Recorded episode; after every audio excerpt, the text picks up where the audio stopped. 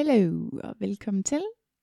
Jeg øh, prøver lige kræfter med at lave en samtidig YouTube og en øh, podcast, så du kan lære meget mere om alt det akademiske.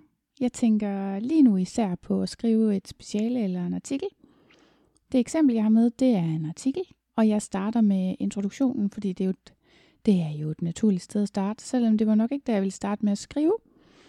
Men den slags tænker jeg kommer tilbage til senere. Jeg har planlagt at lave nogle, nogle små episoder af omkring 10 minutter, hvor jeg fortæller om hver lille del af artikelskrivningsprocessen, sådan at man kan tage udgangspunkt i det, når man selv skal skrive noget. Jeg laver det som podcast, som øh, YouTube, og så har jeg også noget på min hjemmeside under www.karriereklar.dk, der kan man finde det hele skrevet ned, hvis man er mere læsetypen. Og øh, der er også link til de eksempler og den præsentation, jeg viser her i YouTube-videoen. Man behøver ikke at se YouTube for at kunne følge med, håber jeg. Jeg håber, at det er tilstrækkeligt at kunne lytte til det. Men det er et eksperiment her til at starte med, så det må tiden lige vise. Yes. Men introduktionen, det er en hel rejse, man skal igennem. Fordi man skal ligesom have have gang i det hele jo. Man skal have bredt ud, hvad er det, hvor er vi henne, hvad er det, vi snakker om. Og samtidig så øh, skal man vise, at man ved noget om emnet, og man skal have gjort sin læser interesseret. Og det er sådan, det jeg skriver på bloggen, det er, at det er sådan lidt, det er både et meget vigtigt afsnit, fordi man skal ligesom fange læseren ind, og samtidig så er det også et, øh, et afsnit, som er sådan lidt kedeligt, fordi at øh, man ikke rigtig selv får lov til at shine. Det er ikke her, man ligesom viser sit, sit eget materiale rigtigt endnu. Men øh, det kommer vi tilbage til. Introduktionen den består af tre dele, og øh, først skal man have fanget sine følger, så skal man etablere en fælles platform og have forklaret sit formål. Og som jeg lige kort var inde på, så er det altså et meget vigtigt afsnit, og især de første par linjer er rigtig vigtige. Det er Selvom vi siger, at vi er inden for den akademiske verden, og uha, det skal sandelig ikke være BT og Ekstrabladet, det her, jamen så er vi jo alle sammen forfalden til at læse øh, de spændende artikler og clickbait og alt muligt alligevel. Så der, og der er jo ikke noget til hinder for, at man som seriøs forsker samtidig gør sin forskning interessant og relevant for dem, der skal læse det.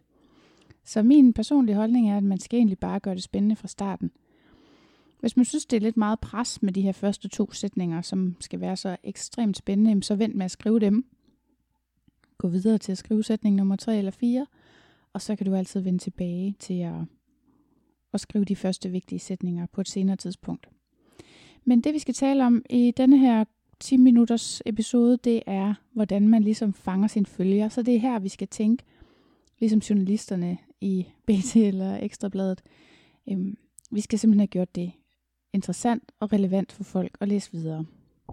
Fordi, som jeg sagde, selvom det er akademisk, så bliver der bare udgivet så mange artikler nu, at man er altid i konkurrence alligevel med nogle andre. Så det handler altså om at gøre sig interessant, og det gør det også over for editors og reviewer og den slags. Så vi har ligesom, vi har tre, tre gode, vigtige ting, vi kan spille på, når vi skal have gang i vores introduktion her, og vi skal have gjort det hele meget spændende.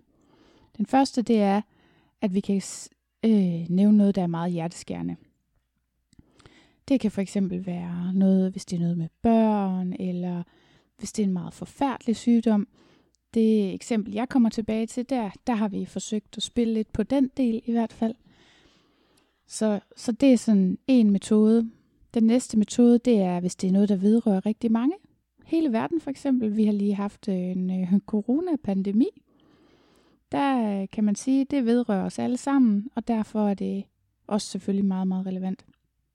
Og den tredje ting, som gør, at folk de spidser, spidser ører eller øjne, om man vil, det er, hvis det er noget, der koster penge.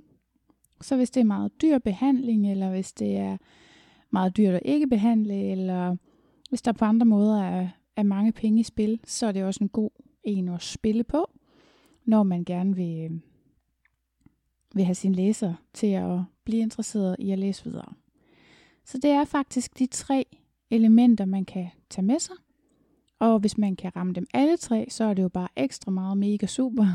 Og hvis man kun kan ramme en eller to, så er det også fint. Men, øh, men det kan være en god idé at tænke på det på den måde, fordi mange af os kommer til at tage for givet, at vores eget emne, jamen det er da selvfølgelig super relevant. Og man glemmer ligesom at se på, hvorfor er det lige, at det er ekstra relevant for folk.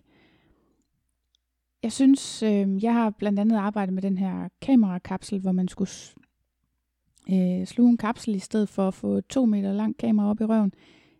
Det var sådan set nemt nok at forklare til folk, hvorfor man synes, at det var relevant. Men jeg synes stadigvæk, hvis ikke folk ved, at alternativet, det er en koloskopi, altså sådan en lang, øh, lang, aflang kamera dims, øh, øh, som kommer op nedefra, jamen så kan tanken om, at man skal sluge en kamerakapsel ikke nødvendigvis være så rar. Det er en sådan en relativt stor sag på et par centimeter eller sådan noget.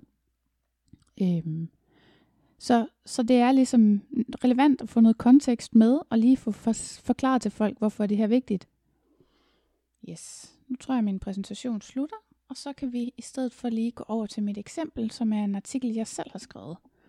Derfor må jeg gerne øh, bruge den her. Den ligger også øh, med Open Access. Jeg har kilde til den, eller henvisning til den på min hjemmeside. Og ellers så øh, kan I se den her. Cancer of Unknown Primary.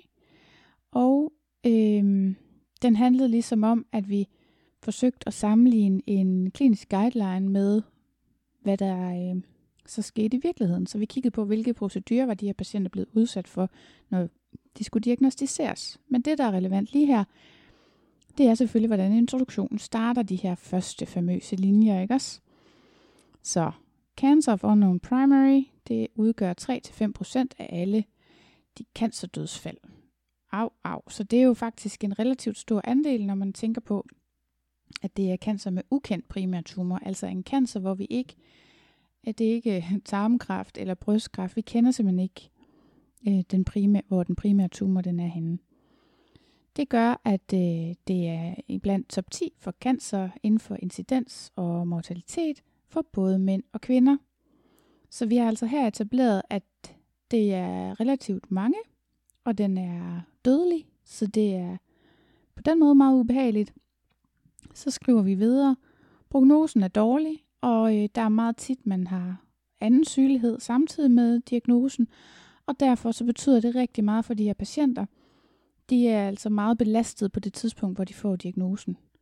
Videre så er det sådan, at det er simpelthen nødvendigt at få fundet den primære, for at man skal kunne behandle det ordentligt, og for at man kan få en ordentlig prognose.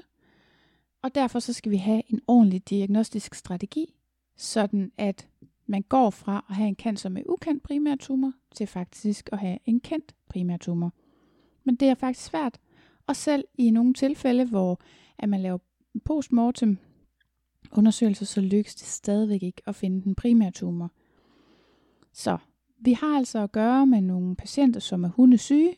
Der er rimelig mange af dem. Det er helt forfærdeligt for dem.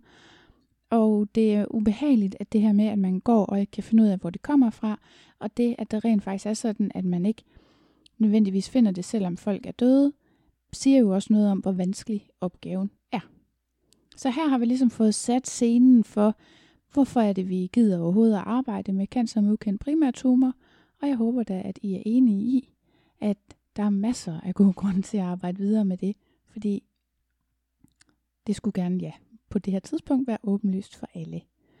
Så på den måde kom vi altså i gang med artiklen om cancer med ukendt primærtumor, og øh, jeg håber, at du nu også er blevet hjulpet i gang med din artikel.